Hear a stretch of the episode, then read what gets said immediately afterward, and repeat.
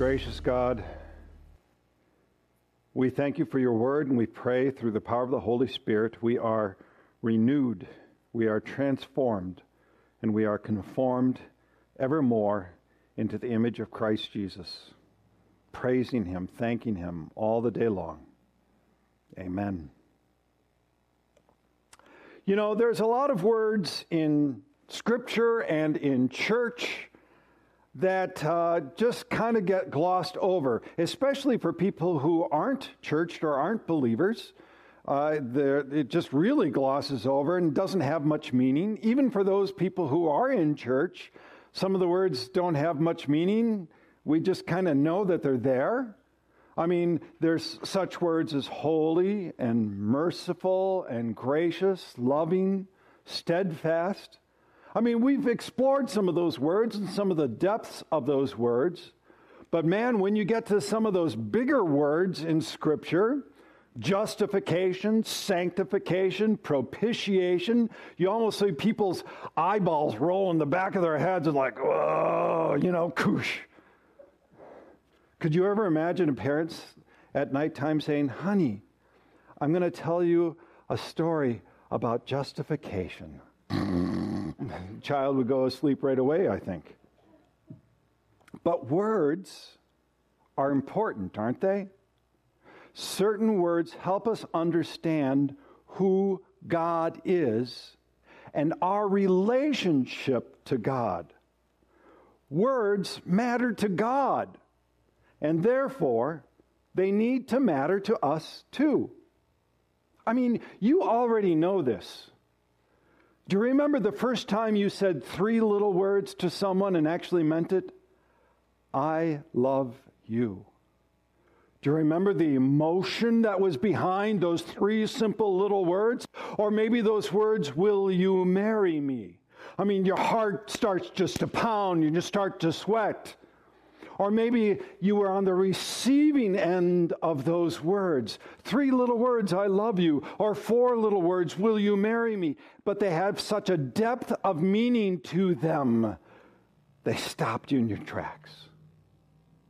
You see, there are certain words that should get our hearts going, that should get our blood flowing. Words that matter to God and words that matter to us. See, when you understand certain words of God, they give you a, an awe, a respect, a love of God that is not there if you just gloss over them. So today we're going to take a look at one word, and that word is redemption. Redemption is central to the whole scope of the Bible. The whole scope of the Bible, you find redemption. And Thus, in redemption, you find God's love. And in Christ Jesus, we are the bride. The church is the bride of Christ Jesus. So there are the words behind redemption I love you, and you are my bride. Marry me. This is the depth of the words for redemption. And so today, we're going to start to build some groundwork first so we understand at a floor level what is redemption and build up to the meaning of it and the application for us. Today, redemption, we will see that redemption is a covenant made by God, fulfilled by His power, so that we are freed to be His children. And by the way, that song that we just sang, Redeemed, go back through it. The sermon is all throughout that song. Okay, let's begin. We're going to start with redemption is a covenant. Exodus chapter 6, starting with verse 2. God spoke to Moses and said to him, I am the Lord.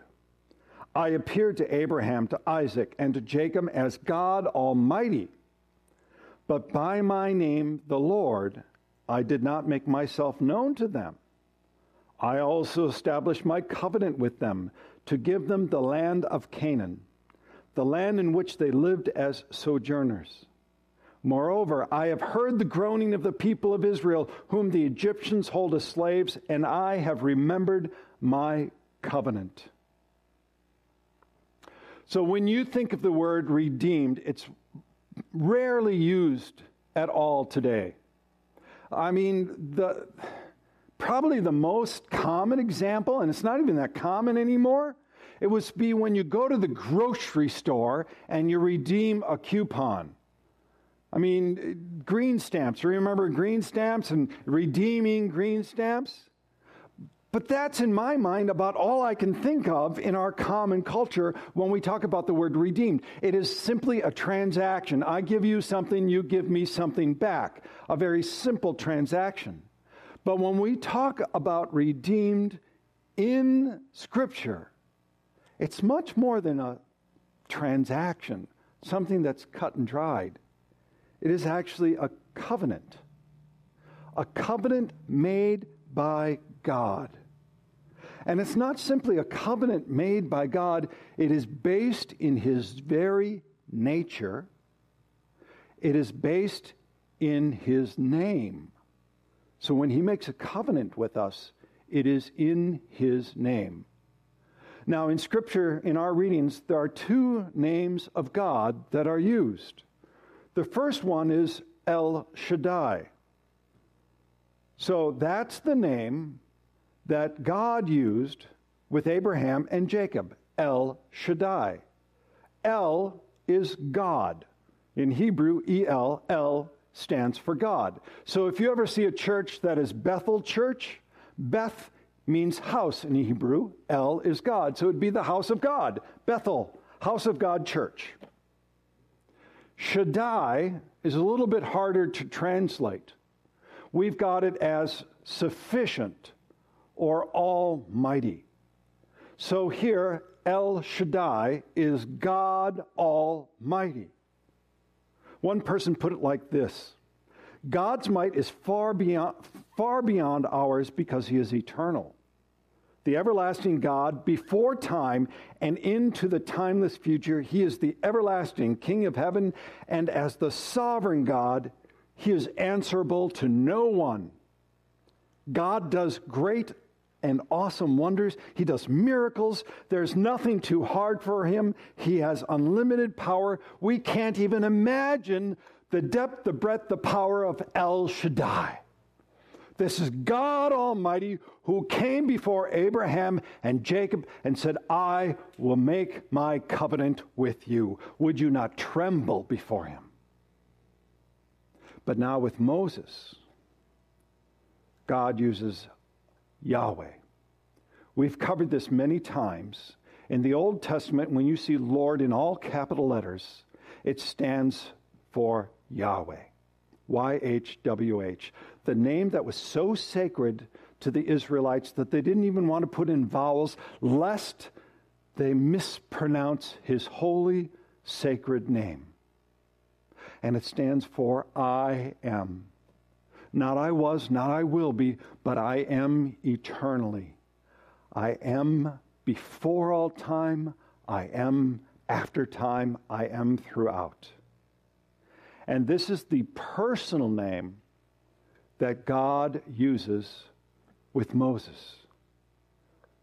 With Abraham and Jacob, it was El Shaddai, God Almighty. And here he says, I am and it is a personal nature by which he makes the covenant with Moses and the Israelites.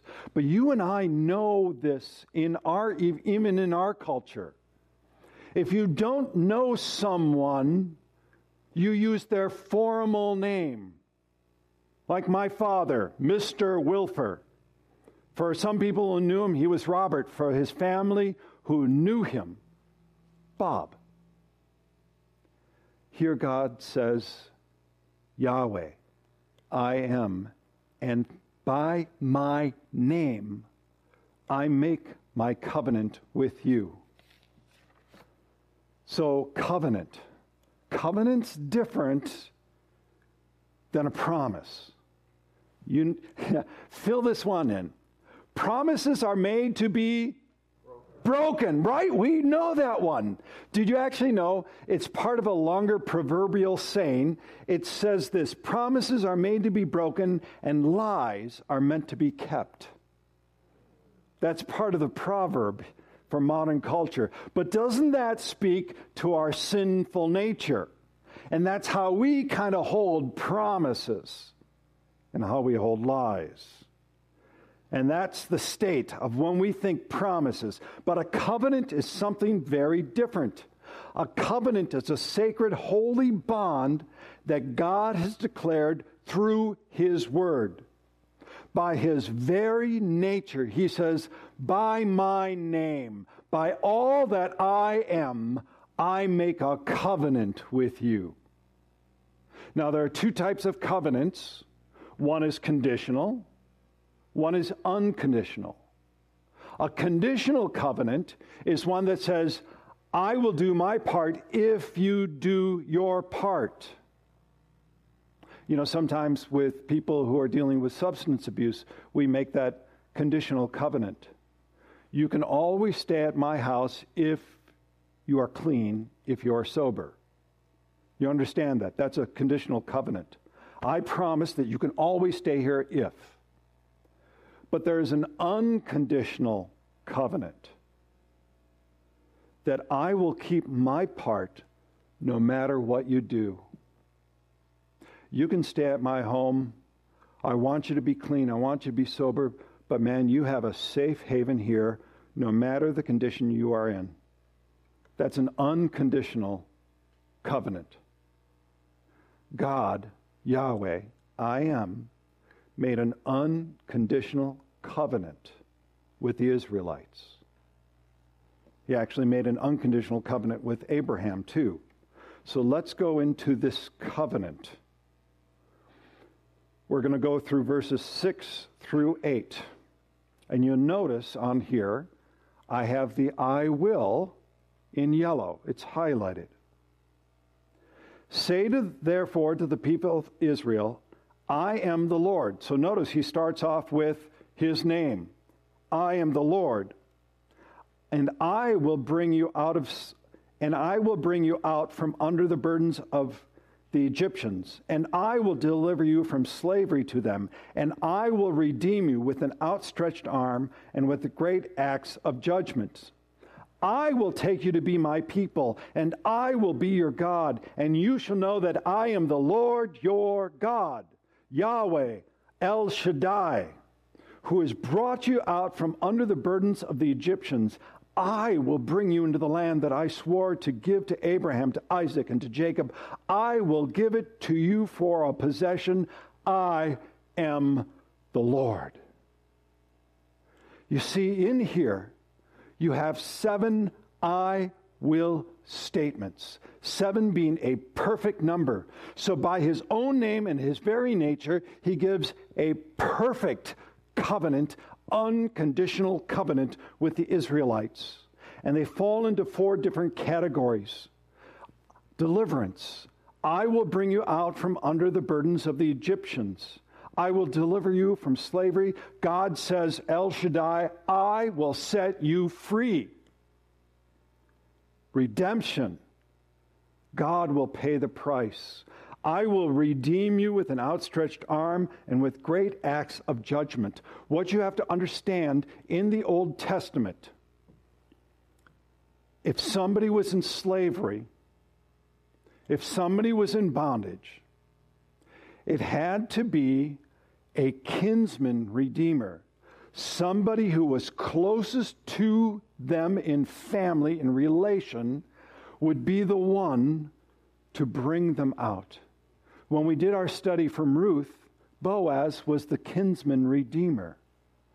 Who's the kinsman redeemer for the Israelites? Yahweh, the personal God I am. He is the kinsman redeemer. Adoption.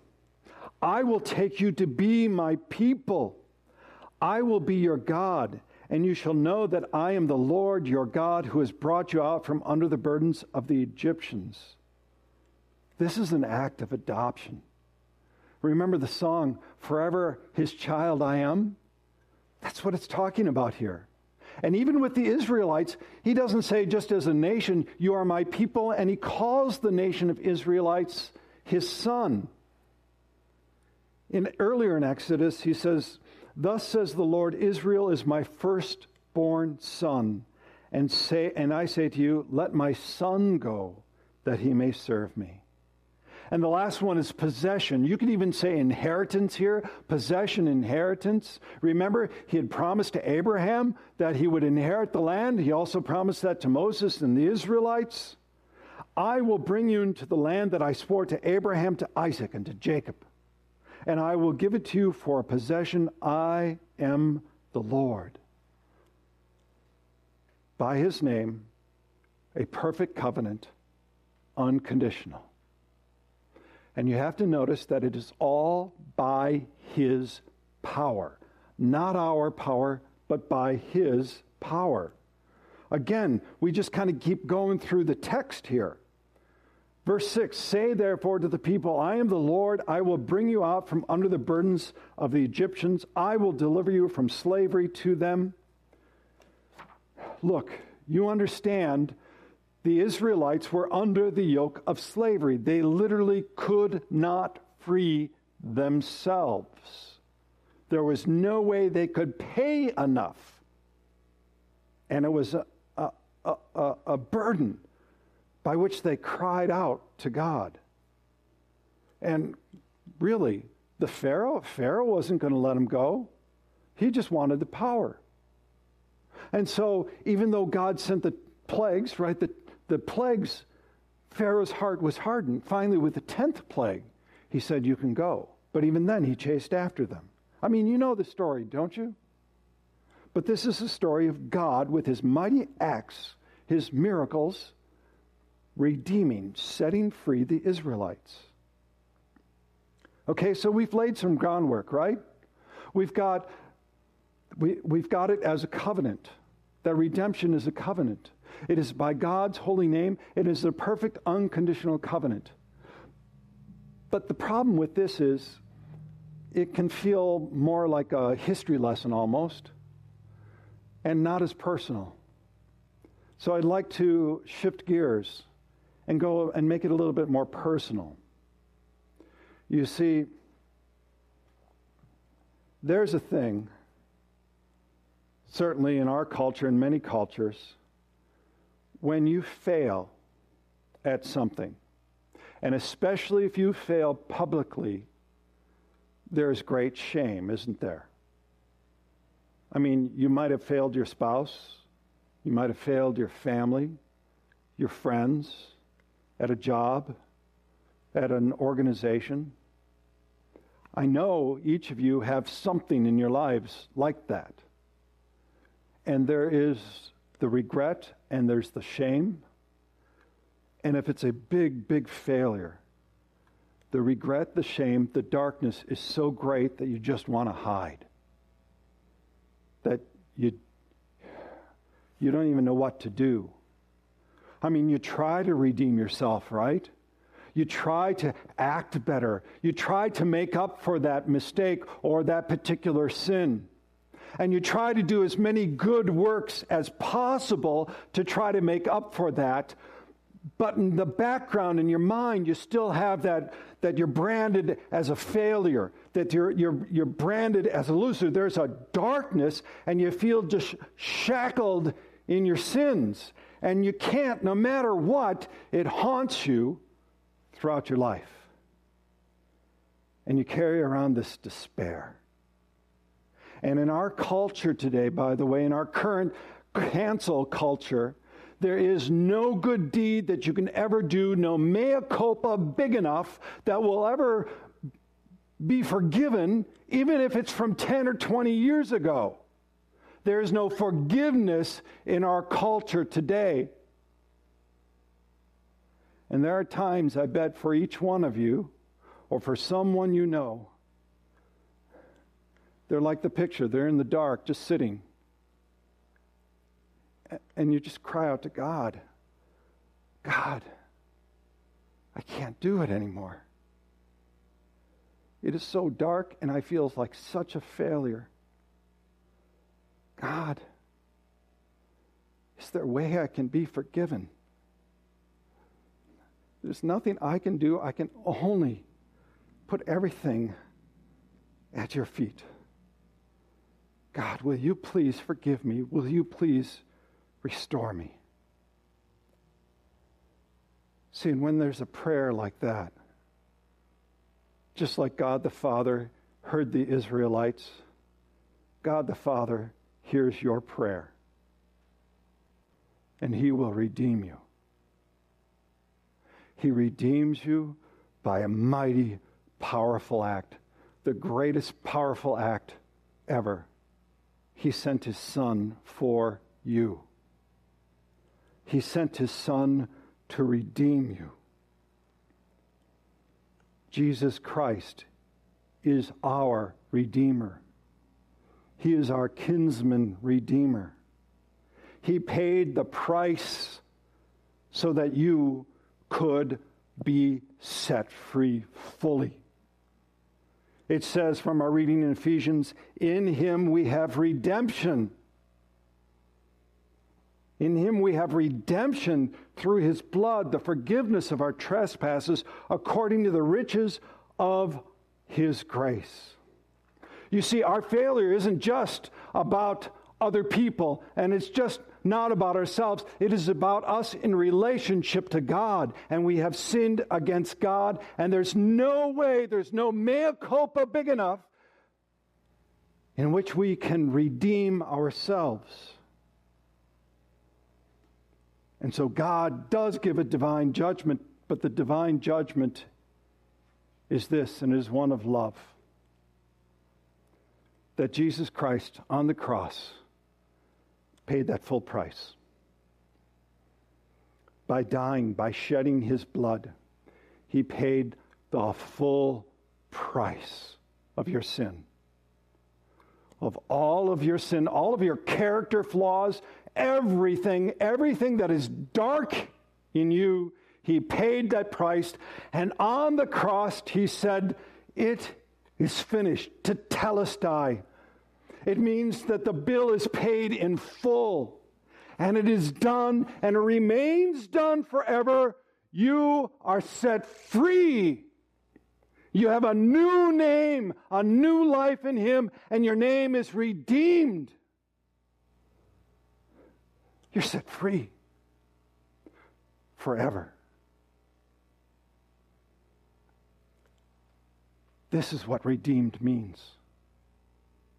In Him you have forgiveness. Through faith in Christ Jesus, you are redeemed, and you are redeemed and then brought in as a child of God. Verse 7 I will take you to be my people, and I will be your God, and you shall know that I am the Lord your God. These are sweet, sweet words. And no wonder the Israelites, no wonder the Israelites remembered and praised God as the redeeming God. Now, in Christ Jesus, I want you to see how perfectly the seven I wills are fulfilled in Jesus. In Christ Jesus, by God's own power, you are a child of God. You are adopted. In Gospel of John, it says, But to all who did receive him, who believed in his name, he gave the right to become children of God, who were born not of blood, nor of the will of the flesh, nor of the will of man, but of God. And as a child of God, you are set free forever. Galatians chapter 4. And because you are sons, God has sent the Spirit of His Son into our hearts, crying, Abba, Father. So you are no longer a slave, but a son. And if a son, then an heir through God. See, no matter Oh, no matter what the culture says, no matter what the devil says, in Christ Jesus there's forgiveness of sin. You are redeemed and you are set free forever. All of those things from your past. God looks at those, says, they're as far as the east is from the west. Forever. And that's why we also sang that first song forever. And then finally, your home, the promised land, is a living and eternal inheritance. We talked about that in our study in 1 Peter, that you have an inheritance that is imperishable, undefiled, unfading, kept in heaven for you. You see, in Christ Jesus, through the cross, all of those seven I wills, all the way back in Exodus, are now fulfilled in Him. Through the cross of Christ, He says, I will save you. Notice the I wills. I will save you. I will deliver you. I will redeem you. I will make you my own. I will give you a glorious inheritance. You are redeemed. You are redeemed by the blood of the land, the Lamb.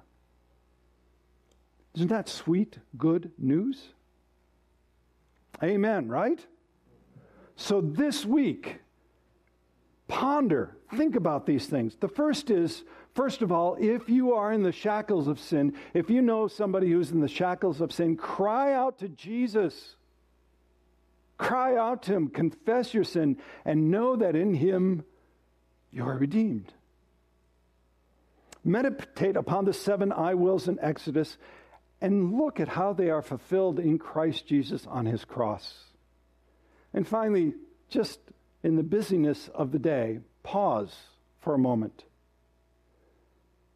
You know, when something hasn't gone right, and, and as one of my favorite sayings is, it ain't no crime to be stupid, but I still get busted every day. Abide and rest in his peace, knowing that in Jesus you are a child of God with an eternal inheritance. And to that, everybody says, Amen. Amen, amen.